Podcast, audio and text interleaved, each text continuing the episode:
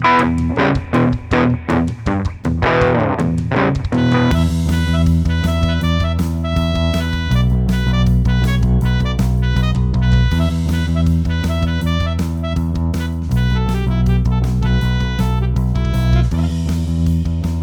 episode of Fusion and Hockey Podcast is sponsored by Sanborn's Boys. This new sports novel by Benji Mellers is available on Amazon. Order your copy of Sanborn's Boys today. Good afternoon, Taisei. Hello, Alex. We've got a, a big episode ahead of us, lots to talk about. Uh, so Yeah. let, us get right into it on this fine All right. Sunday afternoon.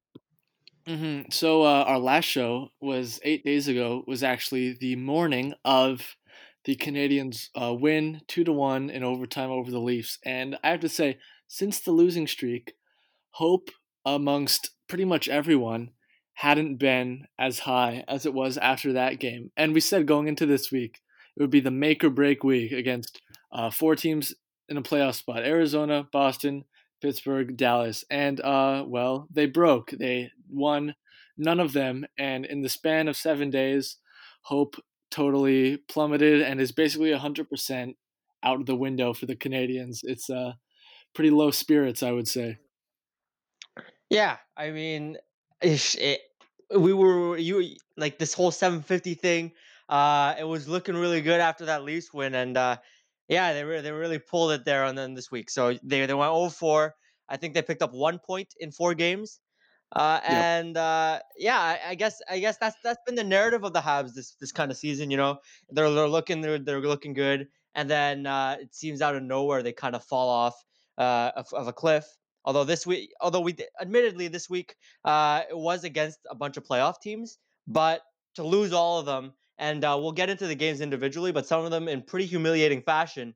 Uh, it really does show. Like, sure, these are strong teams you're playing against, but if you're gonna if you're gonna be a playoff team, you're gonna have to beat these kind of teams. And so I think uh, looking at these games, we can firmly say that the Habs, uh, both standings wise and also quality of team wise, uh, they're not a playoff team. Yep, exactly. Uh, before we get into the the gloom of the games, do you want to talk a little about bit about the uh, the Canadian skills competition that that uh, we went to a, a week ago today? Yeah, sure. So uh Sunday morning, uh or an early start. I think it started at ten o'clock and the doors opened at nine thirty. Uh yeah, so uh quite quite the, so it was uh so about the event, you know. Uh you know, it was, it was it's always fun uh, you know, to go see an, any sort of Habs event uh at the Bell Center because, you know, it's just you're you're watching the Habs.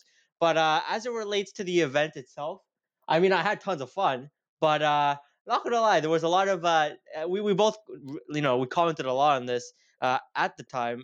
It's just there was a lot of dead time. You want you want you want to talk a bit a bit, a bit about how that uh, kind of went down? Yeah, so the uh, the skills competition was scheduled to start at ten, so we showed up at ten. We were in our seats. Uh, they brought out uh, some kids to play a kids game. They played three eight minute periods. It was actually pretty fun, pretty entertaining. Uh, by the time that was done, it was I don't know, must have been 10:30, 10:45. Uh, then they had some lucky fan shoot uh, shoot a puck from you know uh, they do from the opposite blue line to into the little hole in the net on the other side to try and win a prize. He actually shocked us. He actually managed to score. Kind of went crazy. One of the highlights actually, and he won. Uh, what was it? A five thousand dollar gift card to Rona. Uh, not not a not exactly a dream prize, but but a The prize special was moment kind anyway. of underwhelming. The prize was kind Yeah, of but- underwhelming, but he, but he but he got on the first shot. Good for him. Yeah, it was pretty pretty great. Uh, the players came out for a for a warm up, and uh, then they went back to the locker room. And the first event, fastest skater, didn't actually start until eleven thirty five. So we had uh, over an hour and a half from the scheduled start time to the time the events actually got started, which was a little bit funny, a little bit annoying. But uh, once it got going, it was uh, pretty fast paced. I thought there were just five events. Uh, fastest skater, Max Domi won that one. Uh, accuracy shooting, we had thought Jake Evans had won, but there was uh, some sort of malfunction or something that had to go again, and the winner ended up being Thomas Tatar. Uh, or the other events, I'm actually I can't. Well, there was hardest shot. Shea Weber was injured, so he couldn't partake. Jeff Petry won that one. Uh, and then Uh, they had stick- a weird. Uh, yes, it was called. They called it the stick handling and one timer event, but I think they they did it wrong because there was actually no stick handling involved whatsoever. They just did like a a skate through a slalom, and then uh, a one timer, and whoever like hit the target did the whole thing fastest won. And Brendan Gallagher won in the interview after. He even said he didn't know if anybody actually did the drill properly. Yeah, uh, the whole there there there was a general aura of you know they kind of threw it at the last minute. You know they kind of threw it together because it's not such a huge thing. Uh, what going back to the the accuracy thing that we were talking, you you said there was like some sort of technical malfunction. It just seemed that uh, nobody really had the rules straight, and so uh, if you if you re- they posted the rules, uh, you know, on the big screen up on the uh, above the ice, and uh, it clearly stated that the winner would be the player who hit all four targets in the fewest amount of shots. Uh, and so that was Thomas Tatar. I think he hit four for four. Uh, and Jake Yeah, Evans hit four for five. But Jake Evans actually got his four for five in less time than Thomas Tatar got his uh, four for four. And uh, the, the the biggest problem with this whole system was that they had the, the the scores posted up on the leaderboard, and they actually put up the times. And so you had no idea who was actually winning, and, and they based their leaderboard solely off the times. Uh, and so, uh, yeah, when I think they realized that near the end, like, uh, oh crap, we're not actually determining the winner off the time, but actually on the number of shots. Uh, and so, since Jake Evans, he he he was the winner in terms of time, I think they made him go again. Uh, you know, I don't know why, but sure. Uh, so I, I think Thomas Tatar, based on the rules that they posted, was the rightful winner all along. Uh, but yeah, a bit of a, a, weird technical mix up there. Uh, and uh, yeah, the the stick handling event was weird because they they as you said there was no stick handling. It was it was like a you know you'd expect them to go through the slalom with a puck, but they placed the puck at the end of the slalom and then had them pass it to a teammate who then you know and then they one timed it. Uh, and so yeah, it was just overall uh, as a summary. I mean, I think it was definitely geared more towards you know kids because uh, you know we we saw a lot of kids out there. Uh, you know, it was a Mhm. relatively low. It, it was a very low cost event, and so uh, you know, like a, a good Sunday morning uh, event for the family. And so I, I think you know, it just uh, was fun, and uh, it was a fun little Habs thing. And uh, yeah, just I don't know if I'd go again next year, but I'm certainly glad I went this year. Yeah, it was it was definitely fun, at least for uh, just to go uh, one time. But uh, unfortunately, it led into the the week that uh, in which the Canadian season officially fell apart. I guess now it's time for for the sad news. The next night against the the Coyotes was the game that I thought, looking at the four games this week, that one should have been uh, if the because they had to win at least three of them. That one should have been the one that was in the bag, considering that you had to win three. And they came they started great. They were up 2 nothing in the first 2 minutes including Jake Evans first career goal. Everything was looking great. And not only that they ended up losing not only that not even just that it was in regulation also that they blew a 2 nothing lead and that the winning goal was scored with just a minute left by Jakob Chychrun. All those things just made made that loss seem like you know an even greater cause for despair than just you know another loss would have been. If they had played fine all the way through and if it wasn't like if it didn't feel like they blew it like they had it and they blew it then maybe i could have been a little bit more optimistic heading out into the rest of the week even though they were playing three great teams boston pittsburgh dallas. Uh, but but the fact that how they lost is what made it feel like at that point uh, there was basically no hope left. Yeah, and not to mention uh, the quality of opposition on this team. As you mentioned, this is the, the, the game that you wanted, we wanted to win. This was an Arizona team that was ice cold, uh, playing like complete crap, and so yeah, we totally expected uh, to win this game and to come out with not even a single point. Uh, frankly, is unacceptable. And uh, yeah, honestly, the season was probably dead after that one game uh, because look, they they jumped out to two nothing lead after just five minutes and I was watching and I was like, okay, we've got it. All right, with it, the, the hot streak continues, uh, and we're about to carry it into Boston. Watch out. Uh, and then after that, it just seems like like they couldn't get anything going whatsoever. Uh, outclassed by Arizona, and uh, yeah, they I they didn't deserve to win the game because it just seemed that after they got that lead, they kind of you know shut the engine off uh, and let Arizona dictate the play, pace of the game. Uh, especially that second period. I mean, that second period, uh, just Montreal looked absolutely dead out there. Arizona dominated. Uh, I think the shots were were something stupid like 15 to 4 or something like that.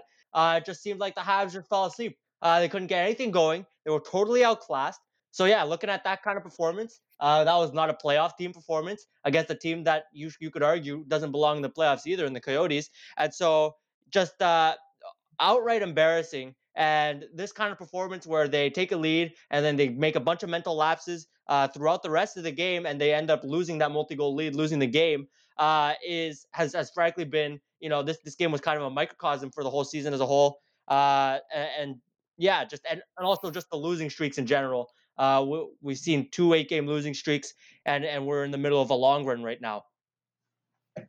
Yeah, four games right now they've lost in a row from this past week, uh, including two against uh, Boston and Pittsburgh. And uh, if anyone still had any hope after the Coyotes game that possibly they could win uh, the next three, that would, that was obviously shot down against the Bruins. Boston and Pittsburgh are just two teams that are simply on on the next level, the elite tier of the NHL, obviously, and uh, they lost four to one against both of those teams. Um, not necessarily because they played so terribly, but they're simply just a couple levels below Boston and Pittsburgh. Yeah, uh, but with these two games, honestly, I, I think I don't really have much else to say other than they were just not the better team, and you could you could clearly tell the level of talent, the level of coaching, and all that. Uh, just just Boston and Pittsburgh, both you know the class of the Eastern Conference and the league, and it just seemed like the Habs couldn't catch up. And if you can't they really did not look like a playoff team in those two games. They just it wasn't even close. Mm-hmm. You keep saying you keep saying not looking like a playoff team. Uh, yeah, they're they're not a playoff team. Uh, even with a full uh, team that's fully healthy, I don't think they're good enough to be in the playoffs. And I did kind of like we were going back and forth a little bit yesterday about uh, the possible future of Marc Bergevin. We don't need to dive into it so deep right now. That's maybe a conversation for another day whether or not he should be whether he should be given another chance stick around or not personally i would say no eight years is enough and uh, but the thing that's most frustrating is that it feels like we've been conditioned as a fan base to be okay with a mediocre team a team with uh, a distant shot at making the playoffs and uh, yeah so that's that's what uh, really worries me yeah, and uh, I was firmly on, you know, the Bergevin is doing a good thing. He's turned it around train. Uh, until you, you know, uh, recently you pointed out this point where, uh, you know, he's kind of conditioned us to uh, mediocrity, uh, to, to ninth place. Maybe you sneak into a playoff spot as the second wild card or something. But it just seems that, yeah, absolutely, he's con- he's conditioned us to ex- to lower, really lower our expectations as fans. And uh, you know, the more I think about it recently, you know, uh, well, we'll dive into this another episode, but I, I just I, I'm kind of sick of it. And uh, you know, looking at other franchises and how they're able to turn around, uh, it's just it's not a good luck. And you're absolutely right. Uh, eight years is a really damn long time to figure it out, and frankly, he has not. Mm-hmm. Uh, I, I, would say the most, uh, at least the most entertaining game of the week was last night's game against Dallas, where they got out to a three nothing lead uh, including a uh, goal by Jordan Weal, who had been scratched for quite a while. He didn't even realize it went in. But the Dallas Stars, who are another playoff team, clawed mm. back, tied the game, and after they after Tyler Seguin scored the winning goal in overtime, you probably saw this. Brendan Gallagher was absolutely furious with a missed call in overtime that was it was a blatant missed call. I don't remember the Dallas player, but Joel Armia got tripped. It was a clear stick in the skates, and it went uncalled. And there were some expletives shared between Brendan Gallagher and the referee, whose name I don't remember. Uh, but that was something that kind of rubs me the wrong way when uh, a referee can say "go fuck yourself" to a player, because that's not someone who I trust to to run the game objectively. If you want to like, you know, be stern, tell them to go away, but something that seems personal like that, like a personal attack, uh that's that's not okay with me. Looks very unprofessional and just the refereeing yeah. of the game as a whole uh was I would agree with with the Habs on this one to a certain extent, you know. It, it was quite skewed. There were a bunch of missed calls, uh a question a couple of questionable calls on the Habs and uh, yeah, and we also saw that you know the, there was a missed high stick on Max Domi uh, where he was bleeding, so it should have been a double minor at that point. And so yeah, so the the, the officiating all through the game uh, was pretty questionable, and to see the the guy you know say go fuck yourself to Gallagher.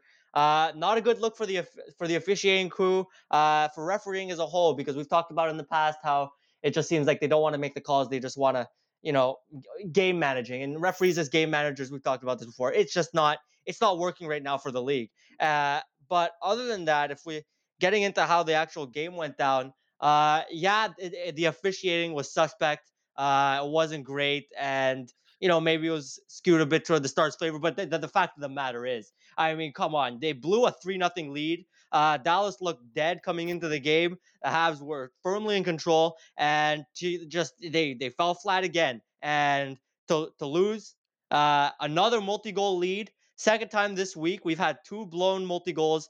Uh, in just between podcasts, which is pretty incredible. Uh, just embarrassing. I, I, don't care how much you want to talk about the refs. Yeah, sure, they're horseshit.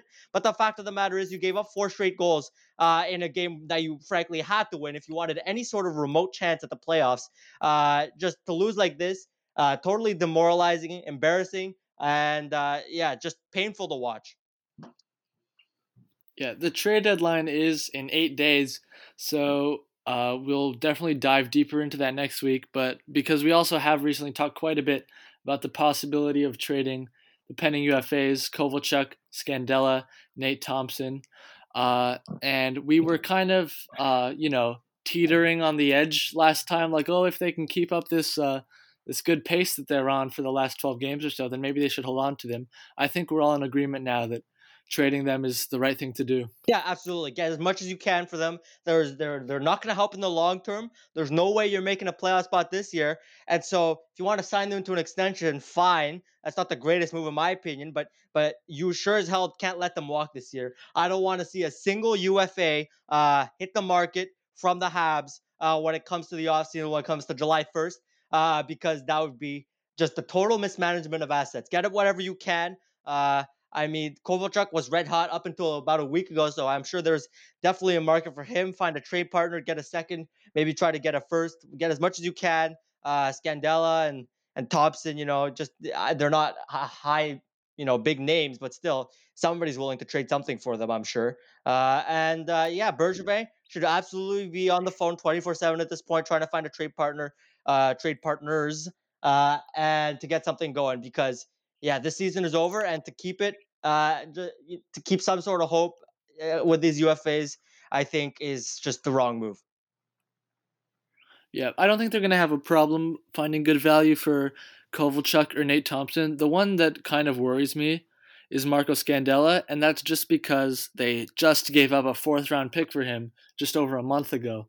And I think that maybe someone would offer back a fourth round pick, but that's definitely not a given. And I'm worried that Marc Bergevin, who, as we know, which is the case with most general managers, are concerned number one with their job security and number two with doing what's right for the team, might hesitate to trade Marco Scandella for anything less than you just gave up for him.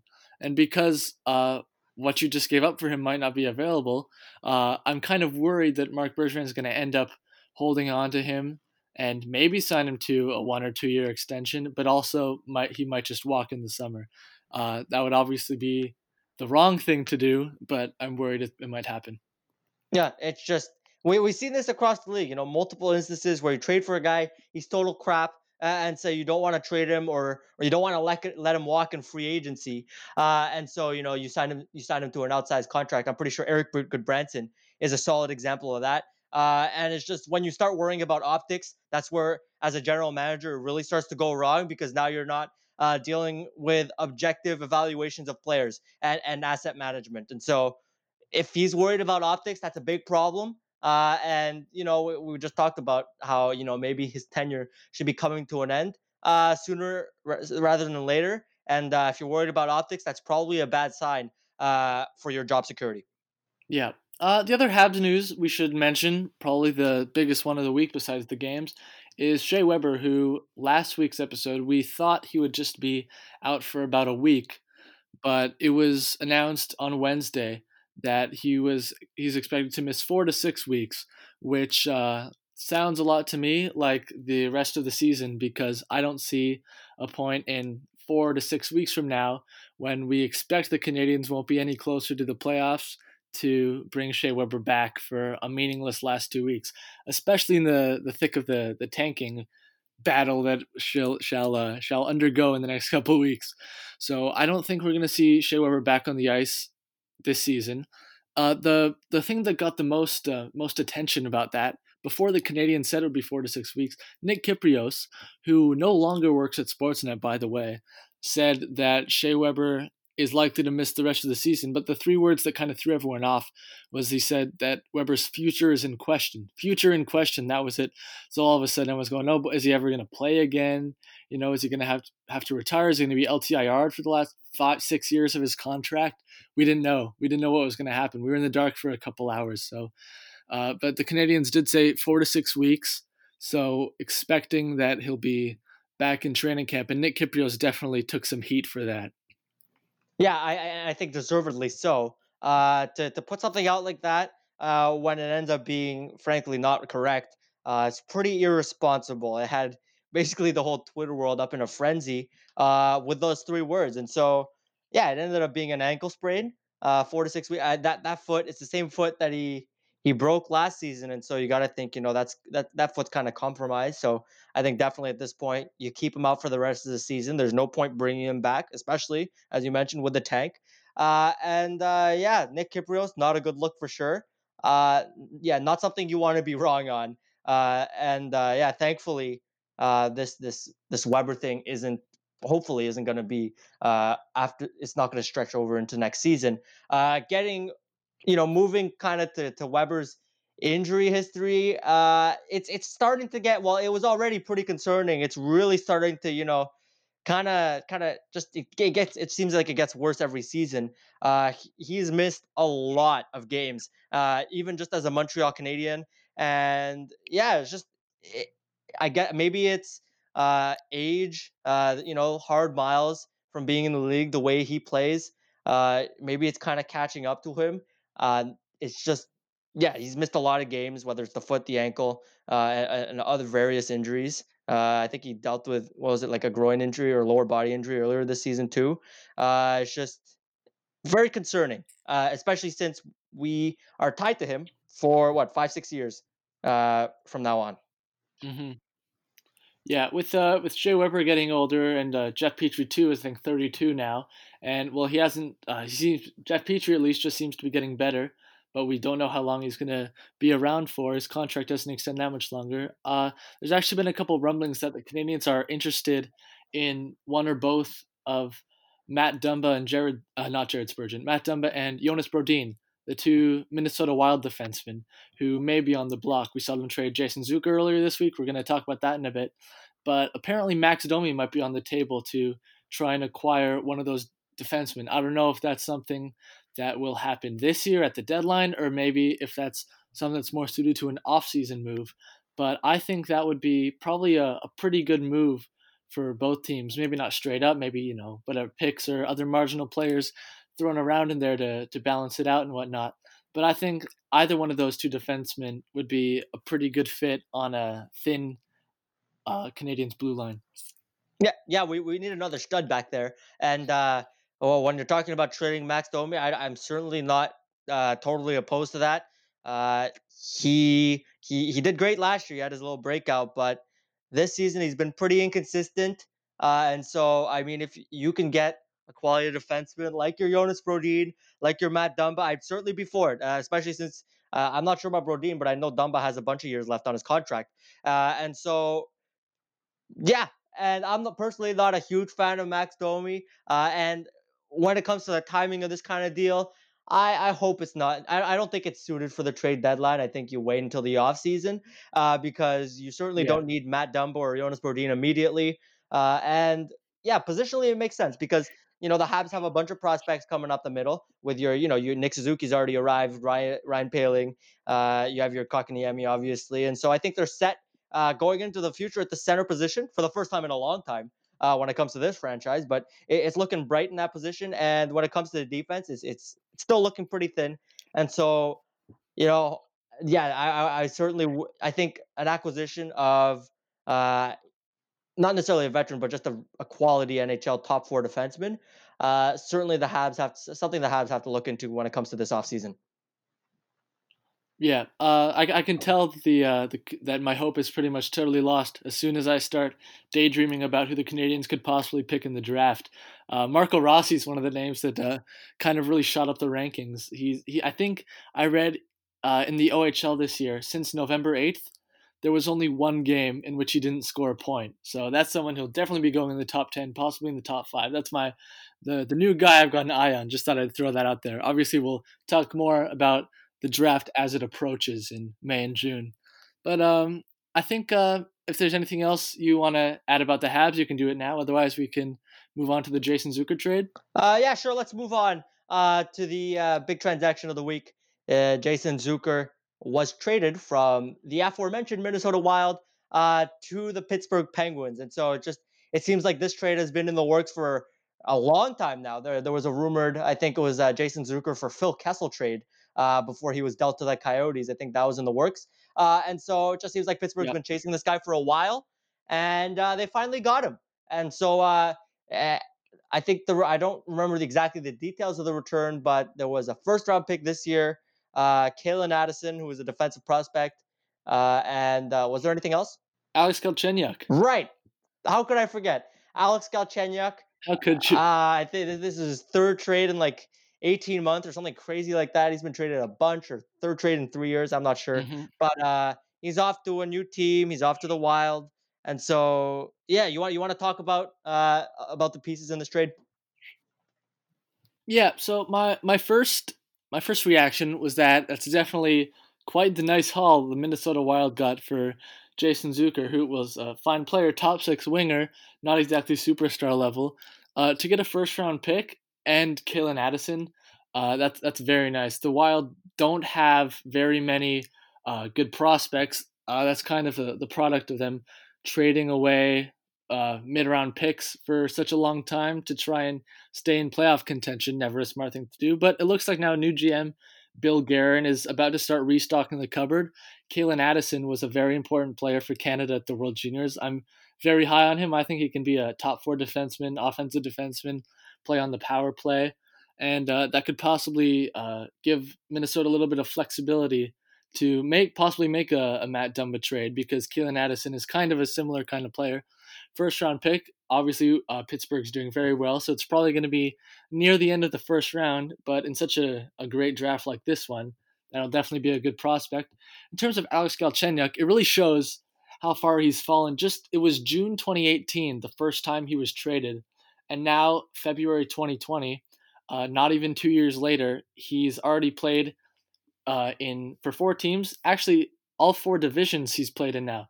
Went from Montreal, the Atlantic, to Arizona the Pacific, Pittsburgh and the Metropolitan, and now on the Central Division, Minnesota Wild. So uh, the main purpose of throwing Galchenyuk in was to more or less balance out the salary with Jason Zucker uh, I don't know if Galchenyuk is going to maybe start producing a little more offense in a, an expanded role with Minnesota. He'll probably get more opportunity than he did in Pittsburgh. At least get some more ice time on a team with not as serious of playoff contentions. And he's in a contract year. He's a UFA this summer. So obviously, it doesn't look like he'll be cashing in that big, but maybe he can uh, do a little bit better than he has been with the Wild. Maybe, I don't know, possibly find a fit there and re-signed for cheap. And uh, from the Penguins' point of view, which is obviously the the main thing we're looking at, Jason Zucker. Well, we saw he was put right with uh, on Sidney Crosby's wing, and he scored two goals against the Canadiens. So that's exactly the kind of player who who would fit in nicely on the Penguins and uh, possibly produce more than he than he has before. And also with Jake Guentzel getting injured, possibly missing the rest of the year, uh, Jason Zucker is certainly a, a fine replacement.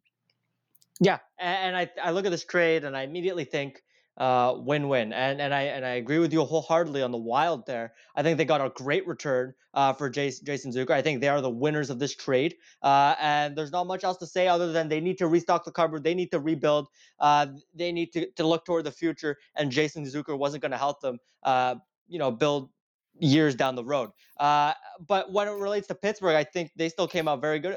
They came out uh, also as winners, maybe not as much as the Wild, but I thought they did very well. Uh, it's Pittsburgh with you know Crosby and Malkin entering their 30s, uh, maybe nearing the end of their careers, relatively speaking. Uh, they they really want to maximize this window. They want to take advantage of it as much as possible. And in that kind of view, uh, I think this is absolutely the right move. Uh, first round pick, probably not going to help them with uh, with when Sid and uh, Malkin are both you know still playing well. And Calen Addison, I don't know if he would have made such a big impact on this Penguins team in the very short term.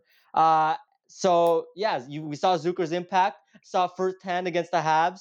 Uh, and so, yeah, th- they have been fantastic this year. Uh, you know, they found their uh, second goaltender, it seems, in Tristan Jarry, and absolutely a cup contender.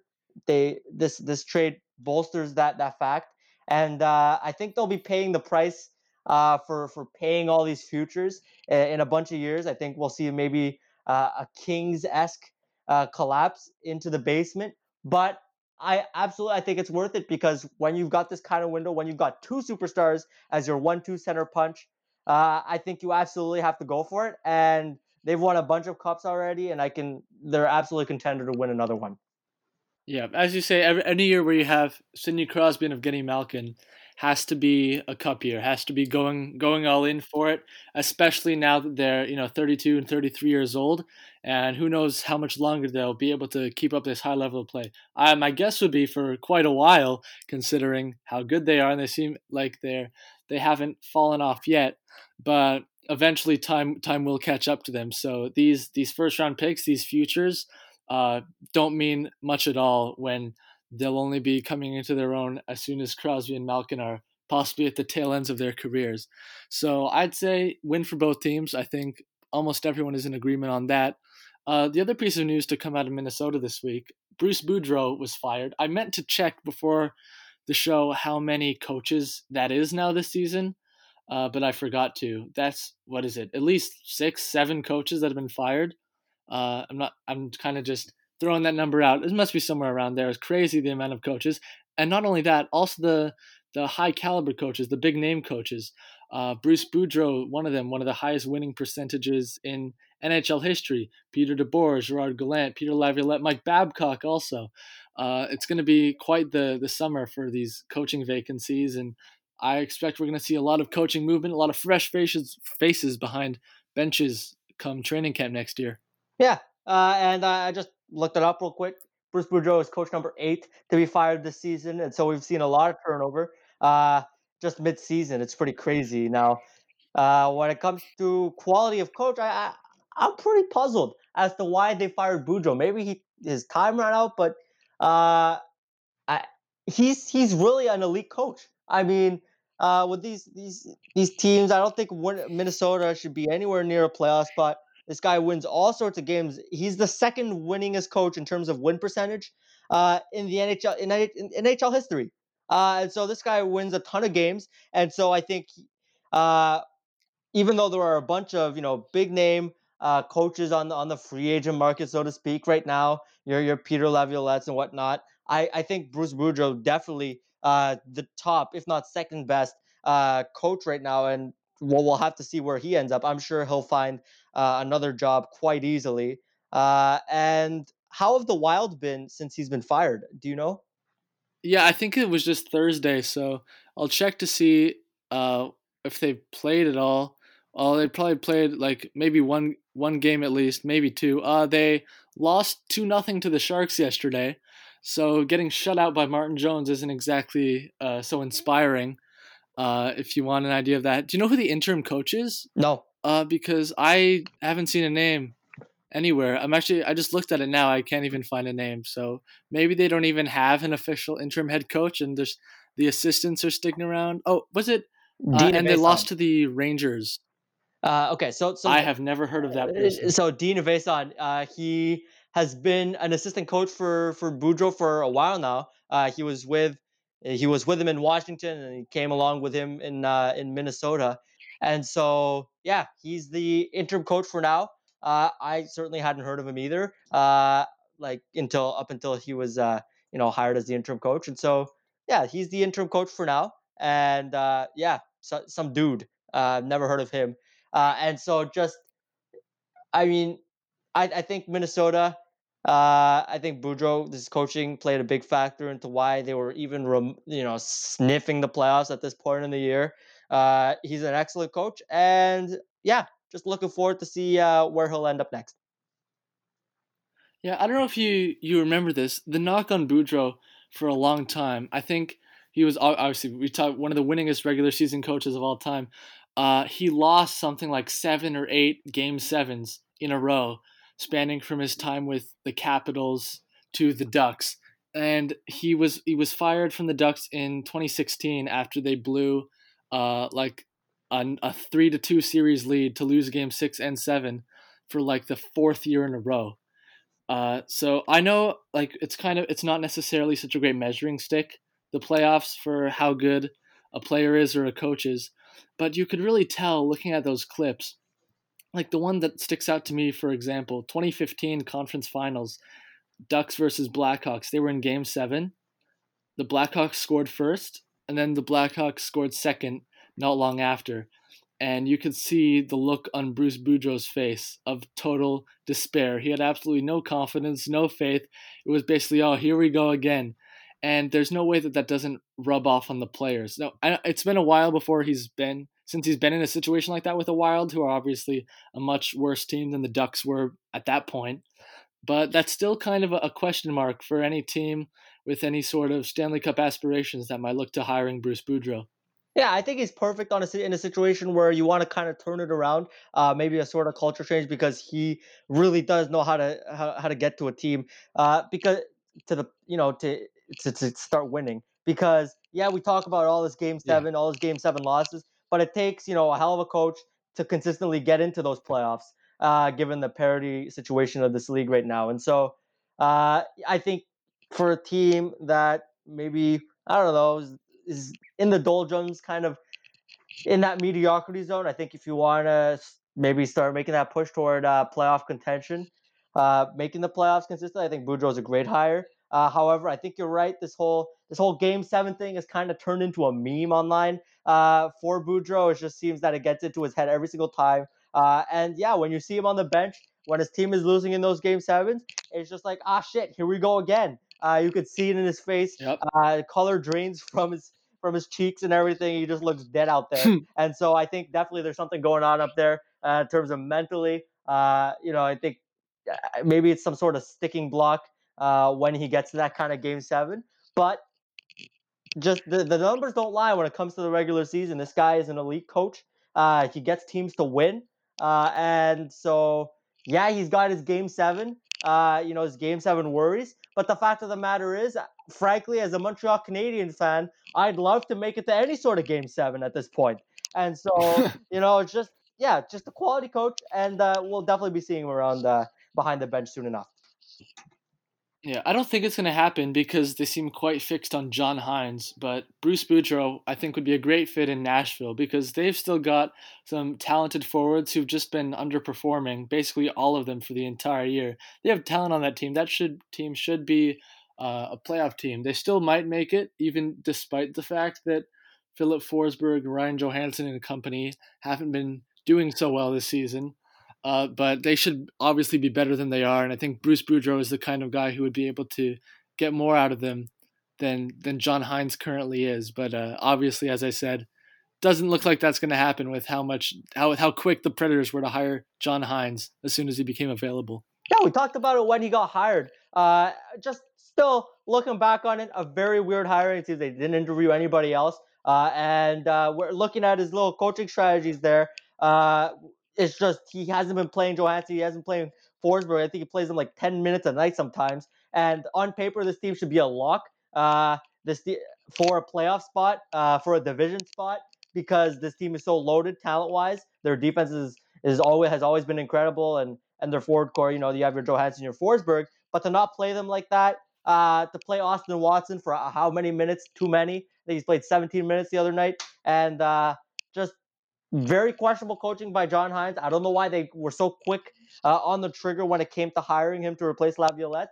But uh, yeah, if they make the playoffs, I think it's probably despite John Hynes. Yeah, uh, I would uh, I would think the same thing. So if there's anything else about the uh, the Minnesota Wild, or we can move on to one of the suspensions that the NHL handed out this week.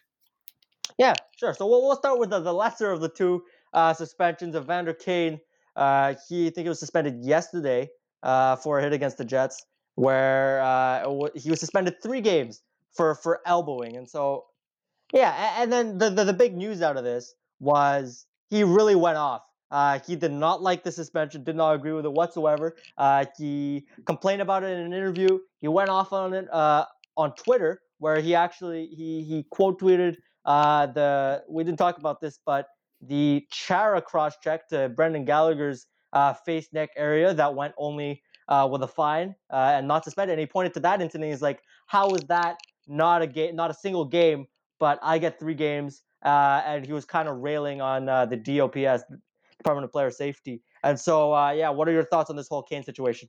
Well, I've actually I've got his uh, his statement pulled up that he posted on, on Twitter yesterday. It's a it's a notes app statement that he's screenshotted with my statement. So let me read that. It says the fact the NHL Department of Player Safety, headed by George Parros, continue to pick and choose who and what they suspend is ridiculous. There have been countless incidents of the same nature through the season and past seasons that have gone unsuspended or fined. No one person can tell you what is or isn't a suspension in today's game. It's become a complete guess. There is a major lack of consistency with NHL Department of Player Safety, a completely flawed system in so many ways. From the suspensions to appeal rights, it's baffling to me how we as players agree to this. You can't continue to give some players a pass and throw the book at others. There has to be an outside third party making these decisions to remove the bias that transpires in this department headed by George Parros. None of it makes any sense. And uh, yeah, so I would tend to agree with the Kane's statement on that. Um, on one hand, I do think uh, I've been on record saying this on this show. Almost every time the NHL hands out a suspension, I say it should have been more. Should more games should have been harsher, whatever. So for me, for three games for Evander Kane for that elbow, I think it's fair. But the problem with it, which is uh, kind of the same thing Kane himself seems to be upset about, isn't the fact that he got a three game suspension. It's that similar plays like this uh, get less than three games or get nothing at all. Uh, like something like the Chara cross check that, that you just mentioned. There are countless others. Pro- probably probably happen every day that we don't even notice, or almost every day. Maybe an exaggeration, but uh, yeah, the NHL definitely needs to uh, lay down the law a little bit harder. And everyone seems to be uh, faulting George Parros for this, which I mean, uh, yeah, he's the head. It's his fault. Uh, I don't know if the NHL would fire him uh, I don't know if it was any sort of contractual thing. I don't even remember the last time something like that happened. I think Brendan Shanahan chose to to leave uh, to go join the Maple Leafs in 2014, and I don't remember if there was anyone else between him or George Parros. Not exactly sure the history of the, the head of the uh, Department of Player Safety, but George Parros, uh, pretty much unanimously, everyone agrees, has basically failed at his job, and they need a fresh, fresh face, fresh blood to be making these decisions.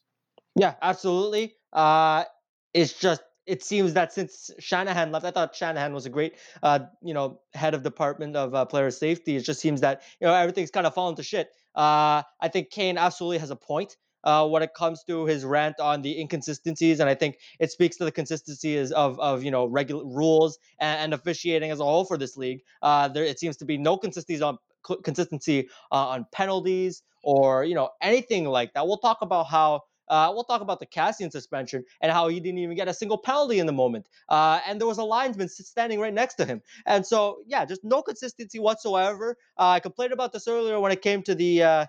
To the to the game against the Stars, it just seems that uh, they want they want they fancy themselves the refs do as game managers, and it just doesn't work. Uh, and the Department of Player Safety, they just they're hesitant to hand out suspensions. They're they're you know I don't know how many times I've seen the you know the wording uh, maximum allowable under the CBA in terms of fines. Uh, it's just they don't want to suspend mm-hmm. anybody. And then this Kane suspension, I agree with you, is I think three games is appropriate. It was a vicious, dirty elbow. Uh, it just it just seems like it came out of, came out of nowhere when you see all kinds of stuff like this, and, and it goes unpunished, uh, and it goes unpenalized as well. Uh, and so I think he's got a point. I agree with him where the, we should be overhauling the system. It's totally broken. He's right when it says it's guesswork. I have no idea what, what what's going to happen when it comes to uh, eh, suspensions because yeah, it just seems like George Parros has a hat full of the numbers. He pulls up a number and he's like, "Here you go."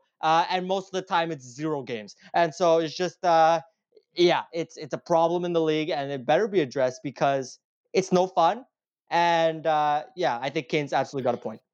Yeah, the the suspension though that really got people upset was Zack Kassian, who uh, used his knife shoe to kick Erik Cernak in the chest. Uh, thankfully, Erik Cernak wasn't injured at all. Couldn't even tell if he had even noticed what had happened. But uh, this is obviously very dangerous, just barbaric behavior by Zack Kassian. Um, and he only got suspended for seven games, which, well, on one hand, has anybody been suspended for, for that long this season? I don't know. So the Department of Player Safety might think that they're being extremely harsh here, but I would have given him at least the rest of the season for using his skate as a weapon. That's just totally, totally dangerous. Totally, it's just stupid. There's must be a harsher word for it than that. Uh, when they when they announced that this, this suspension was seven games, uh, my, I thought uh, they should they should uh, I think I quoted it. I said, "Did they mean seven squared?" Because forty nine sounds quite a bit more appropriate than seven. Um, yeah, so I'm kind of kind of at a loss for words uh, in terms of that suspension being so short because it just totally because uh, how do you even make that decision? How do you decide? He said something like, "Oh, he was stuck on the ground," and it was like an instinctual reaction. I don't think those were his exact words, but I think that's kind of what he was saying. How is it your your instinct? You're you're wearing a skate, and that could have just as easily if it, that was instinctual that could have easily been his face. Like you could have you could have cut his cheek open. Uh, who knows what could have happened? It's just it's terrible. The fact oh it's just seven games. Man i don't know uh, you probably agree with me on this. I don't know if you have anything else to to add because i'm kind of having trouble stringing thoughts together. Yeah, cut his cut his cut his cheek open, cut his cut his neck open uh on the ice there. It was just completely outrageous. I can't believe that actually happened. Zack Kassian is an absolute scumbag for doing that. Uh, we, we, could talk about first of all, Zack Kassian won an atrocious contract. We talked about last week. It just seems to be getting worse with every passing day. It's been seven days or eight days since he signed that contract, and uh, yeah, god awful. He plays on the fourth line now with McDavid gone. Uh, but that that's beside the point. Now, just uh, just completely ridiculous of uh, you know an infraction. I can't believe somebody actually kicked a guy in the chest intentionally. Uh, instinctual or not, that's still an intentional move on the on the on behalf of Zack Kassian. And, the first thing, yep. let's go to the thing. Zack Kassian wasn't even being pinned down by Erik Cernak. Erik Cernak was pinning down uh, his his Oilers teammate, and Zack Kassian thought it was appropriate to get his teammate free to kick the guy in the chest. Uh, makes no sense whatsoever. And when it comes to defense, you know the, the the DOPS, I cannot believe that they thought seven games was appropriate. What is that? Two weeks? Two weeks and a half? I mean, what the heck? Uh, it just no sense whatsoever. Uh, what is that? Four games? You're telling me that's four games more than Evander Kane's uh, you know, his infraction. I, I mean, it's just ridiculous. Uh, absolutely should have been suspended for the season, uh, at least 20 games. If you ask me, that's a very bare minimum. And uh, when I received the notification, you know, Zack Kassian has been suspended for seven games. We are, we are, you know, we talked about conditioning with Marc Bergevin. We are so conditioned by the absolute terrible nature of the DOPS to the point where I was surprised that he even got seven. I thought he was going to get four because it just seems that the DOPS is extremely light when it comes to suspensions. Uh, and uh, just I was surprised it was even seven, and that's definitely the wrong reaction because the first reaction when you see seven games for kicking a guy with your knife boots uh, in the chest when you could have easily deflected and gone straight to the neck, uh, it should be way more than seven. Uh, and so yeah, kicking a guy in the chest without knife boots is bad enough. You, you strap on a pair of skates, and now we're talking about, you know, given how sharp these NHLer skates are, we're talking about uh, a potential very, very serious injury uh, if it goes wrong, and it very could have easily, very easily could have gone wrong. And so, just, uh, uh just outrage uh, on behalf of this whole situation because it's just stupid. It's stupid, and you, yeah, I can't find a better word for it either. It seems uh, on every single level, uh, from Kassian to the linesman that was standing right next to this whole situation, uh, to George Parros and his gang of hoodlums who don't seem to want to suspend anybody. Uh, and so, yeah, just terrible, terrible, terrible. Uh, not a fan of Kassian. Uh, shame on him for pulling that stunt. I don't care how instinctual it was. Uh, just barbaric. Uh, and uh, yeah, just a whole terrible look, bad. This should not be happening in the NHL at all. Yeah, as you as you kind of mentioned, the worst part of this is that it wasn't even such a surprise that it was only seven games. I wish it was a surprise that they only got seven games. I wish we, I wish the Department of Player Safety had set a, a higher standard for themselves, where we were expecting an appropriate suspension, and seven would be a disappointment, but um, but it wasn't, and um, yeah, kind of the same kind of thing you mentioned in terms of uh, conditioning the fans to expect a certain thing.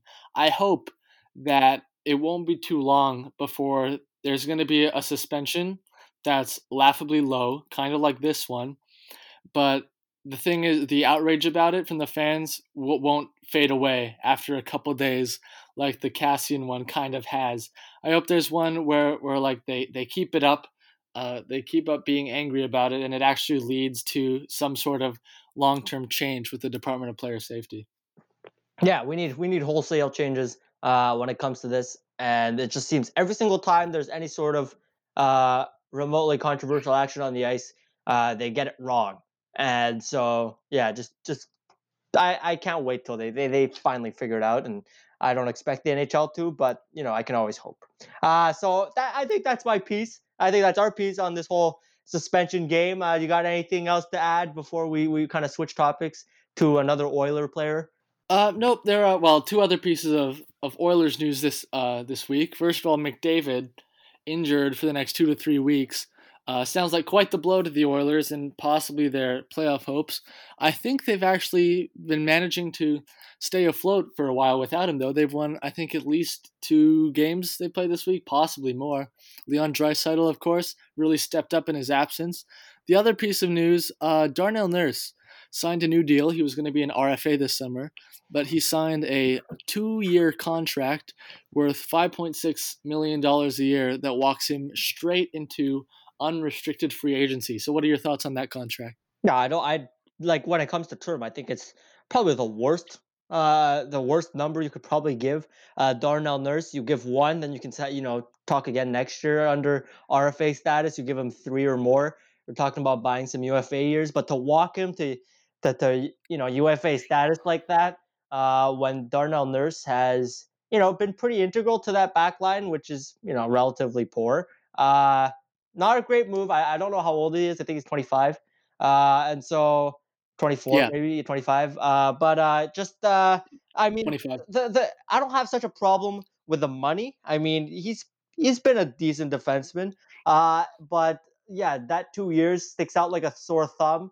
And uh, yeah, you never, you never, as a team, you never want to walk a guy like that uh, who's so important to your team to free agency like that. Uh, just uh, I don't know. It, it seems like bad management. Uh, what do you think? Yeah, uh, I feel like possibly our perception of Darnell Nurse is a little bit warped. Uh, we kind of, at least I do. I can't speak for everyone. I, I've had this perception that he's like possibly he ideally like a very good number two defenseman, uh, or maybe maybe maybe a very good number three and a, an average number two, we could say. But a lot of people seem to think that uh, that perception is a lot based on the fact that he was a super high draft pick, seventh overall, and in reality he isn't that good. Possibly better suited to like uh, you know maybe being a number four defenseman, maybe even on a on a good team. And so the the Oilers, uh, for a lot of people, thought overvaluing him with this contract. I would have expected something around if he had signed a long term deal, like Josh Morrissey's number, maybe around six and a half. So, uh, so this five point, what was it, five point six that he got AAV, uh, was probably the result of them having to keep the cap hit down because they're so close to it, and the only way that they could do that was to give Darnell Nurse just two years and to walk him straight into unrestricted free agency when he's going to have way more leverage two years from now. So yeah, I'd say this contract uh, is obviously not very good for the Oilers in terms of the term, two years, and then free agency, and in terms of the the AAV, possibly below market value because of the term, but if that's actually what Darnell Nurse is even worth, I'm not even sure. Yeah, uh, it just seems that eh, you have a one way with Nurse is not that good. You have it the other where we think that Nurse, you know, he could maybe a top pair defenseman. It just seems either way that the Oilers contract looks bad, uh, and so yeah, Mhm. just just uh, bad management. Uh, a couple of bad contracts in a row. Uh, I just talked about how Kassian's contract is a train wreck, like ten days in, uh, and so yeah, the Ken Holland off to a pretty bad start. Not gonna lie. Uh, he he set a tire fire over there in Detroit, and maybe he brought that over to to Edmonton. And I certainly don't want Who could have seen this coming? Yeah, I wonder. Eh? I- yeah, who who who would have thought? Who would have thought? So, but I, I hate to see this happen to McDavid, man, and to and to a kind of a lesser extent, Draisaitl too. You know, just these kind of are two. Yeah, Connor's obviously a generational talent, and and Leon, given how he's played in Connor's absence, probably up for the Hart win the Art Ross. the Art Ross, and, and he should probably get a good look at for you know for, for the Hart Trophy as well. And so uh, yeah, just I you, you hate to see talent wasted under bad management, uh, especially when it comes to the best player in the world. And uh, it seems like that's what's happening in Edmonton, uh, and it seems like that's always what has happened uh, with Edmonton. hmm I feel like sometime in the next couple years, McDavid and Draisaitl are gonna be able to drag the team to a deep playoff run, at least like the third round. Eventually, it's gonna have to happen that they'll have some goalie who starts playing at least okay, and McDavid and Draisaitl managed to absolutely drag that team kicking and screaming into a deep playoff run. Maybe even this year with how weak the Pacific Division has been. Yeah, we could always hope, and I would love to see uh, a Mc, you know McDavid in the deep round of the playoffs. But it's just the team around him is so bad. For the love of God, they're just terrible. Uh-huh. And it's just you know I just it's such a shame that frankly he has no wingers. He barely has a defense. His goalie is inconsistent as crap. Uh, and uh, yeah, and just overall bad contracts throughout the team. You could argue McDavid took a discount uh, with his I don't know twelve and a half million dollar cap hit Oh yeah. and uh, it's He just they're mismanaging that discount to hell. Uh, you know, it just it's it's sad. Uh, sad franchise, and frankly, I'm surprised they're in a playoff spot right now in the Pacific. But uh, yeah, Hmm. that's just how it is in a weak Western. Yep. All right. Uh, so that's uh, that's kind of that on the the Oilers. I think you wanted to talk a little bit about some progress they the NHL has made with the IOC and the IIHF on uh, Olympic talk for 2022. Yeah, so we saw some relatively big news come out. Uh, and so obviously we, we, we looked at the last one in Pyeongchang, the last Olympics. Uh, total train wreck, ratings wise, quality of play wise. You had a bunch of scrubs from Europe come in and play. Uh, and it wasn't like obviously you know it's, it's international hockey, sure we'll follow, but it's not nearly as fun as best on best. And so uh, we were definitely hoping, especially with the the whole you know new ball game, the crazy market that is China. Uh, you'd love to see the NHL try to you know expand its brand uh, and to send those NHL players for the the, the Olympics uh, in 2022. And so uh, we've seen these talks stall. However, the new news and it's always been the, the conflict. Uh, whether the NHL goes in or not, it's always been between you know the IOC, the IIHF versus the NHL, and you know the IIHF, the IOC, they- all these all these parties they don't want to spend the money. Uh, they don't want to be the ones that pay for the travel, the insurance, the branding, whatnot. And so you know it's it's been a very greedy war uh, when it comes to you know does the NHL come in? It's always been about the money.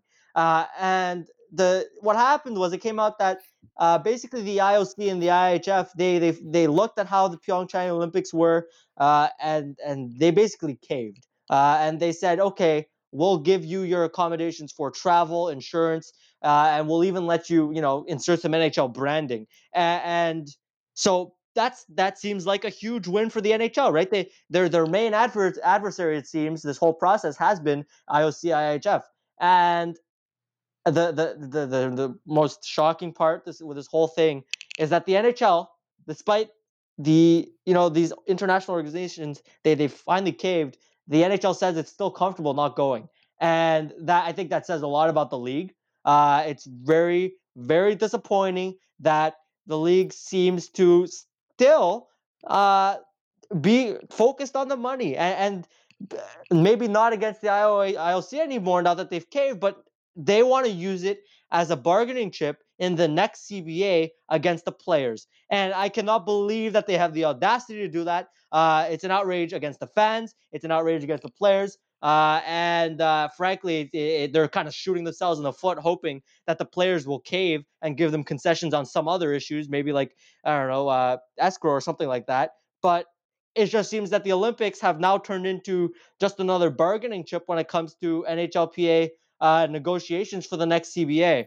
And so, yeah, that it's just it, it, looked promising initially when when the news came out, but then when the NHL came out and said no, we're still happy not going, it becomes apparent that this whole fiasco maybe holding out against the IOC was more of a facade uh, to the fact that they're just holding out to prevent the players from going in order to get better position when it comes to negotiations. Yeah, that's uh, that's the main reason why I didn't get very optimistic at all as soon as the, the news came out. And until until anything's official, uh, I don't really care, and I, I'm going to have a hard time caring about any sort of new development because because the NHL continues to say, uh, yeah, we're fine without the Olympics. We'll just we'll maybe make another World Cup again in like ten years.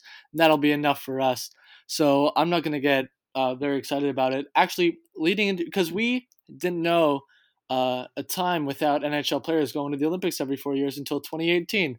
So with when those discussions were ongoing through through 2016 through 2017, I was like, I was pretty much totally optimistic. I thought, yeah, yeah, they'll work something out. Players will go to the back to the Olympics, but um, I think it was April 2017, about 10 months before the Olympics, it was official.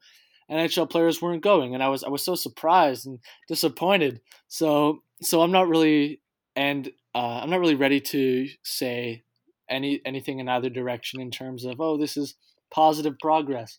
Not only because well I'm not an expert about it, but also because nothing's been confirmed and because as you said the NHL said we're fine not going back.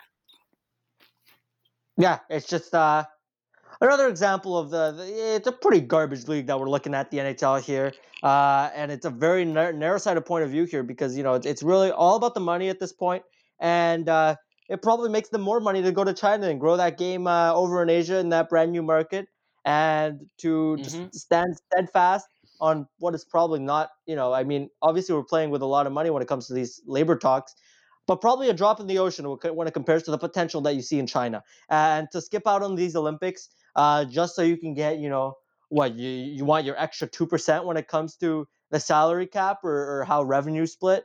Uh, it's just, uh, yeah, trash league. Uh, and screw Gary Bettman for all of this because it's it's it's it's bad eh, for the fans, frankly, and uh, yeah, all of us are getting screwed over here because we saw how how how much worse the Olympics in 2018 were without the NHL players, and it seems like we might be seeing that again in 2022 in China. It feels like we can't get through an episode without pointing out some new glaring flaw in the National Hockey League, and there are far too many to count. I would say. Yeah, uh, yeah, it's just exactly. I, I don't know what else to say to that. Uh, it's just a very very flawed league, uh, especially compared to the other major four. Uh, so moving on. Uh, we will. Uh, uh, sure. So, yes, on to some brighter news. Uh, a couple of notable okay. names were retired in Vancouver this week. Uh, the twins, Henrik and Daniel Sedin, uh, had their numbers go up into the rafters. And uh, yeah, a solid moment. Got anything to say? Yeah, well, uh, I feel like we should we should take a, at least a couple minutes to to honor these careers. We only really saw kind of the, the tail end of them. They hit their primes around uh, late 20s, early 30s. They each won uh, an Art Ross trophy. Henrik in 2010, Daniel Sedin in 2011. Uh, Henrik also won the uh, MVP the year he won the Art Ross, and Daniel was the, the runner up the next year to Corey Perry. So, really, this is the fact that these are twins who are not only, well, identical twins, not only both uh, superstars at a sport, but also played together their whole careers and kind of defined an entire era for a franchise. It's something that's probably never going to happen again in any major sport. And I feel like we should probably be giving more credit to it, especially the fact that they played on the same team. Uh, just uh, I think there's like a documentary or something on how Brian Burke, who was the GM of the Canucks at the time, managed to pull off acquiring the second and third overall picks to pick Daniel and Henrik Sedin because going into draft day, uh, no one was expecting Daniel and Henrik to end up together. They were both going to be high picks, everyone knew, but uh, but Vancouver kind of shocked the world in 1999, pull, pulling that off to to get those two players, and uh, I'm sure they still would have had successful careers if they didn't play with each other. But the fact that they did uh, was was really special. Uh, the the one thing though that kind of bugs you looking back, especially 2011, no Stanley Cup, and they came so close. Uh, game seven, they lost to the the Bruins in 2011, but even without that, obviously two two very s- successful careers for two legendary players. Yeah, and it's just you you mentioned it earlier. It's just it's crazy that you know two identical twins uh, were on the same team, played at the same time, uh, and were on the same line, had incredible chemistry together. Uh, they were both respectively, you know, tops in scoring in the league uh, at different at different times, and it's just bonkers. We'll never see this again in our entire lives, probably. Uh, just identical twins that played on the same team. And I want to, you know, dive a bit mm-hmm. into that 1999 draft uh, when they were drafted, and I want to get into those trades. The general manager was Brian Burke at the time, uh, and, and, just the sheer number yeah. and and the, the the caliber of these trades. I just want to expand because it's absolutely bonkers. I looked into it, and so uh, you know, Vancouver had the third overall pick going into the draft, and so you know that that's where they were at. And Burke decided he wanted the Twins, and so he needed that second overall pick. I guess he needed another top whatever pick, and so he started off. He traded. Uh, he traded for the fourth overall pick with the Blackhawks. He traded away Bryan McCabe, uh, and and his uh, his first round pick the next year in the year 2000. Uh, and so there we go. He's got the third and the fourth overall picks. Then, uh, and I think what this is probably the most ridiculous trade what he did. Uh, he got the first overall pick from Tampa Bay by taking the fourth overall pick that he just obtained. Uh, he gave that to Chicago along with only two third round picks. Uh, and you know, in today's trade market, when it comes to draft picks, uh, fourth overall pick for and two thirds for the first overall pick, uh, kind of a bonkers trade that he pulled that off. I mean, it's just ridiculous. And yeah. and so he he's got the first and third overall picks at this point. Uh, and, and you think that'd be enough, but no. Uh, he, well, I think he traded it again. He traded the pick. Uh, he traded the pick to, to Atlanta, and basically it, he gave the pick to Atlanta so that Atlanta, who had the second overall pick, uh, would take the first, and he prom the, the Atlanta GM promised not to take either of the twins, and he took Patrik Stefan first overall. And so, yeah, Burke found himself with a second and third overall pick after like three different trades involving the fourth, first, and second overall picks. And uh, yeah, he got it done.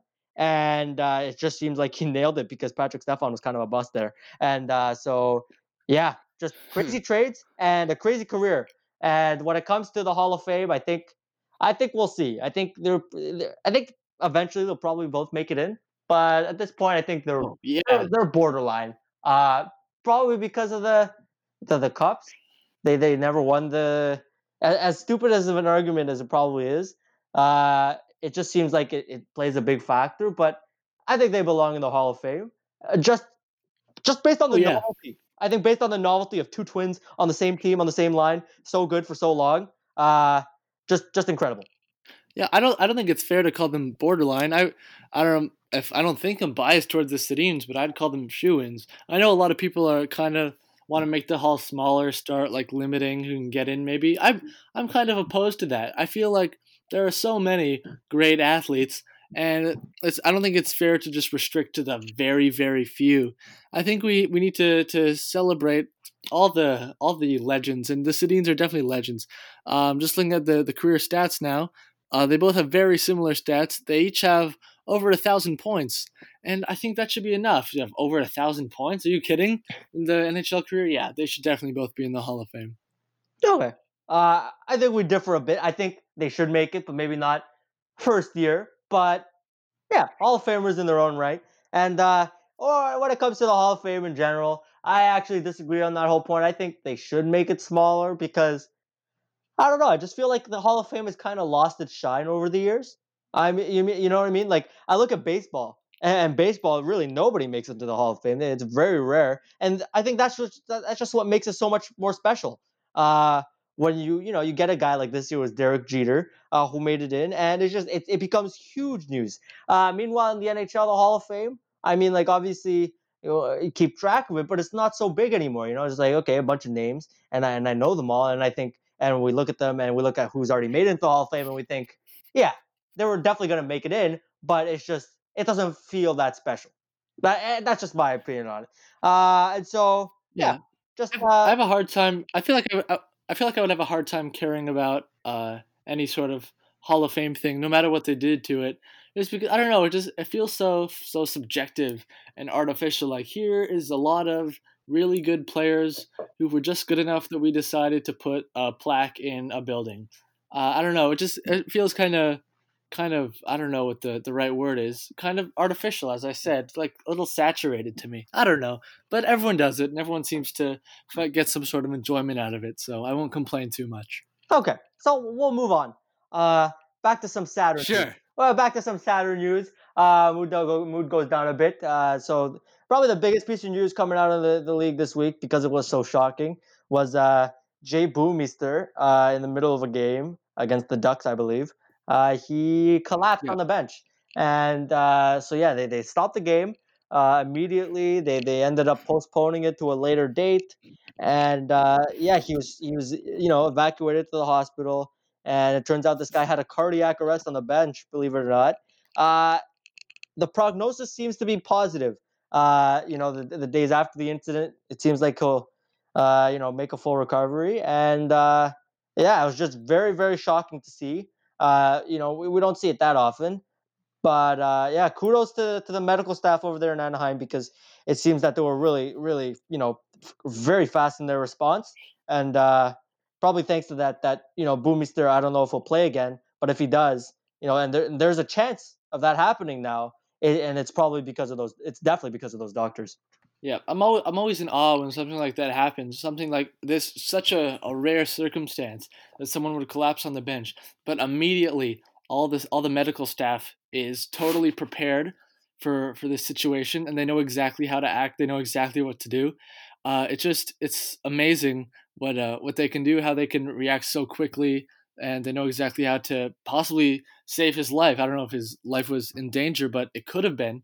Uh, we saw a similar thing with Rich Peverley about five or six years ago with uh, the Dallas Stars. He collapsed on the bench as well, and uh, he was saved, of course, but his career was uh, was no longer. He didn't play in the NHL again after that. Uh, I think for for Jay Bouwmeester, I'm as I've mentioned, as I'm sure you know, not a medical expert, but from what I can gather, I feel like it would probably be best for Jay Bouwmeester not to play again because now uh, he is exposed to to this extra risk. And I mean, he's already, of course, made a ton of money. He's won a Stanley Cup, 36 years old.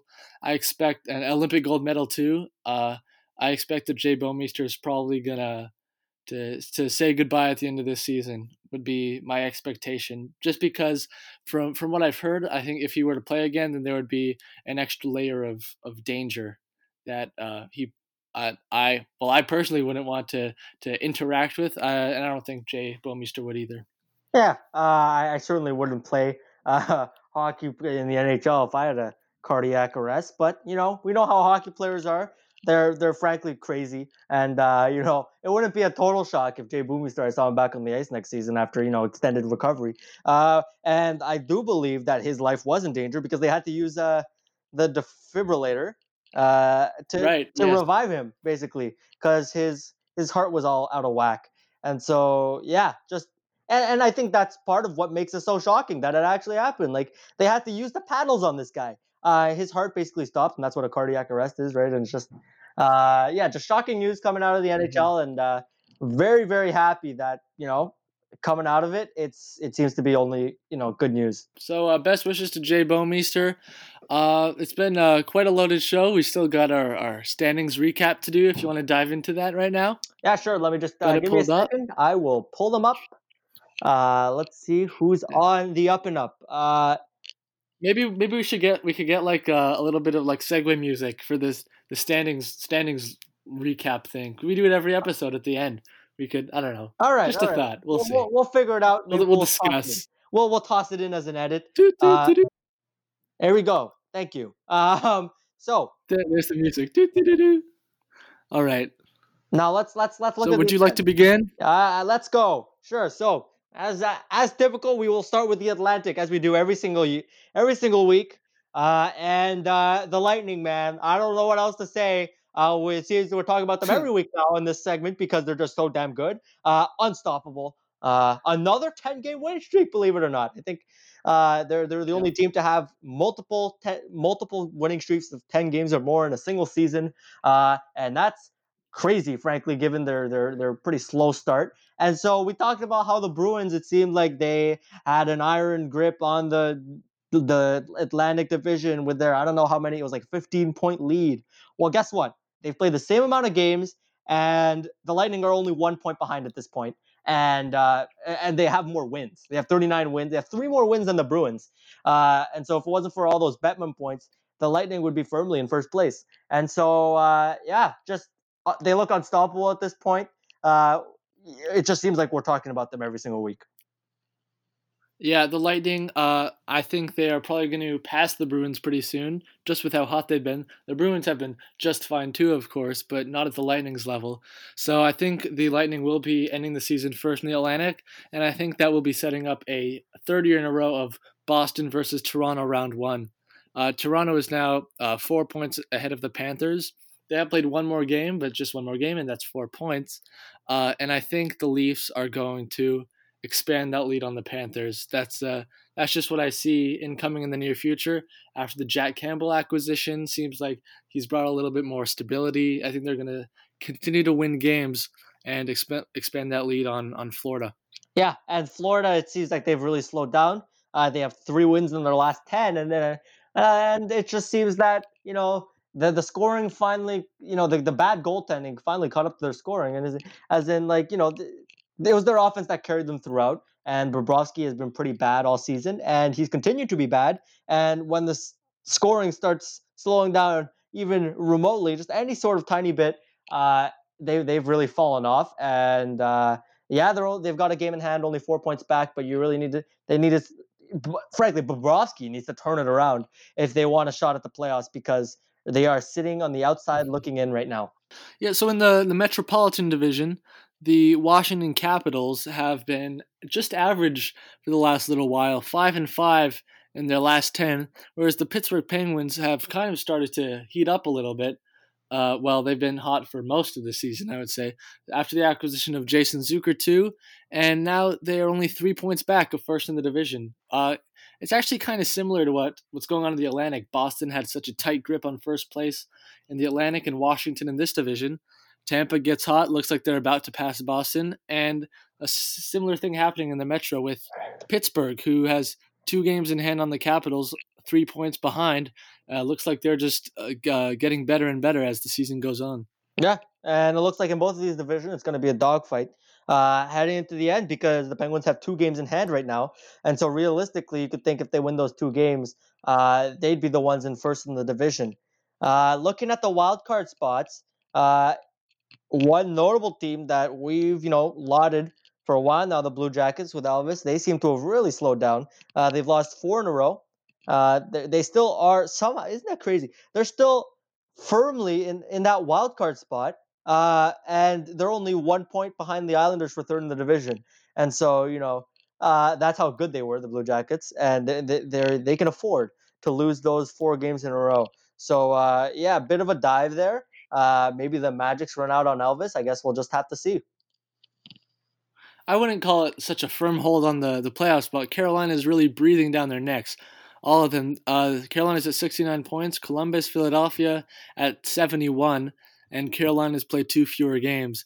Uh, so, with the way the Blue Jackets are trending, I wouldn't be so surprised to see them uh, slide out of a playoff spot by the time we do our next episode and be, be passed by the Hurricanes. Yeah, uh, yeah, you're right. I, I was just amazed at the fact that they managed to lose four in a row and they're still in a playoff spot. Oh, But uh, but yeah, you're all right. right. But uh, yes, they they I was wrong on that part. Uh, they are uh almost out of a playoff spot, and uh, yeah, we talked about the Hurricanes. they're they've been pretty good, six wins in the last ten, and uh, they're probably uh, the only contender for that wild card spot going in for the rest of the season. Obviously, uh, one bad week or one good week for any of these teams, and it can change. But it looks like we'll be seeing five Metro teams in the playoffs this season because I don't see you know Florida or Toronto uh, get a wild card spot. Yeah. All right. Uh, sliding down to the very bottom of the Eastern Conference, we will continue our 40 point watch, the Detroit Red Wings, who are now sitting at a remarkable 32 points in 60 games. So if they get four wins between now and the end of the season, then they will have uh, met the the 40 point barrier. They're on pace for 44 points, and actually, uh, by their standards, they're on a bit of a hot streak. They're two and eight in their last 10. Wow, that's incredible. Uh, it's just uh, this team was dog shit, and uh, shame on the Bruins for giving them those two points. Uh, I expected more from you, Boston. Uh, you really had to ruin the, the 40 point pace. Uh, and uh, what is it? There, I that was think, like a week ago. Yeah, the Habs. I think it was Sunday, Sunday when they played, and the Habs and the Bruins are the only teams to lose multiple times this season to the Boston Red Wings. And uh, so you, the, you got the Boston Red Wings. The Boston Red Wings. What am I saying? Boston Bruins. And uh, so yeah, long episode. Detroit um, Red Wings. Yes. The Detroit Red Wings. That's what you wanted to say. My bad. Um, yeah, Detroit Red Wings. And so uh, yeah, shame on Boston. Just getting a little dig there because uh, yeah, we're not the only team to lose multiple to the Red Wings now.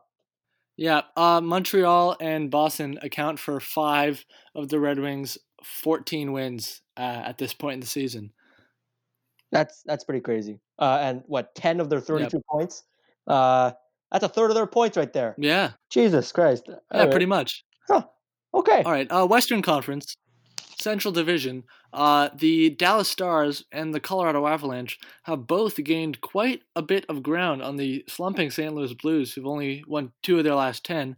Uh, points right now 74, 73, 72 for St. Louis, Dallas, Colorado, respectively. Uh, it was looking like St. Louis was uh, pulling away with that division lead, but uh, it's turned itself around, and that one will also be a, a dogfight for those one, two, three spots.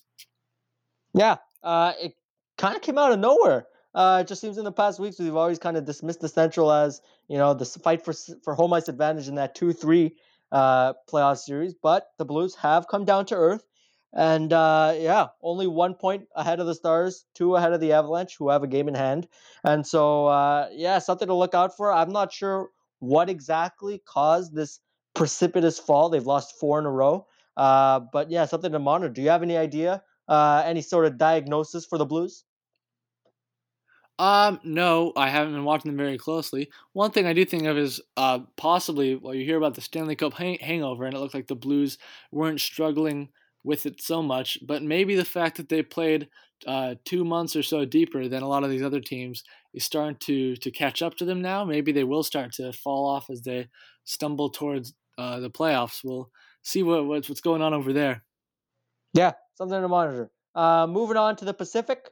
Uh, it just seems like they're all moving in lock, lockstep at this point. Uh, the Canucks, the Oilers, and the Golden Knights, uh, all within one point of each other. The Golden Knights have played two more games, but uh, yeah, the Vancouver Vancouver's in first right now, Edmonton in second, and so uh, yeah, just it seems like nobody's managed to separate themselves.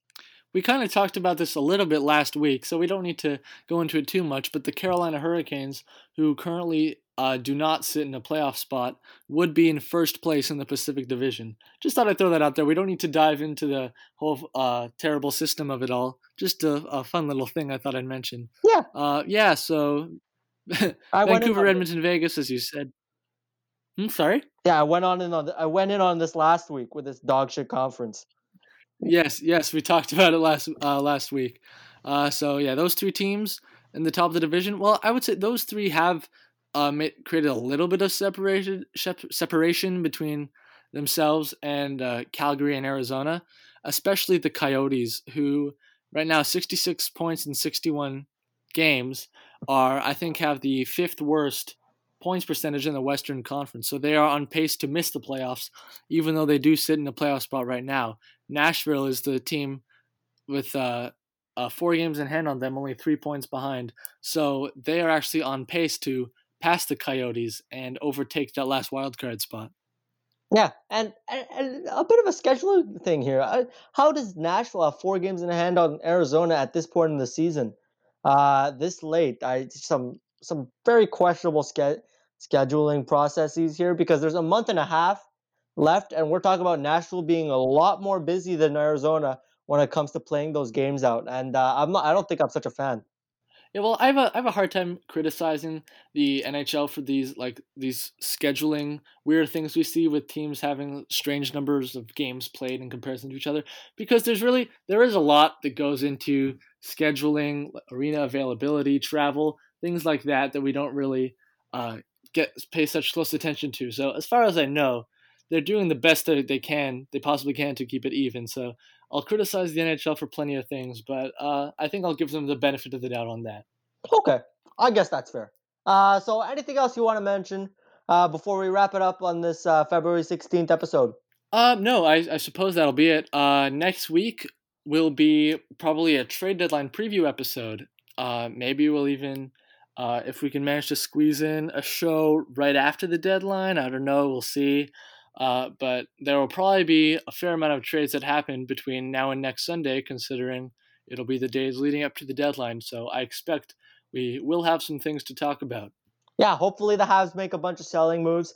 Uh, and uh, this week the games we'll see if we so we'll we'll see the the Red Wings again.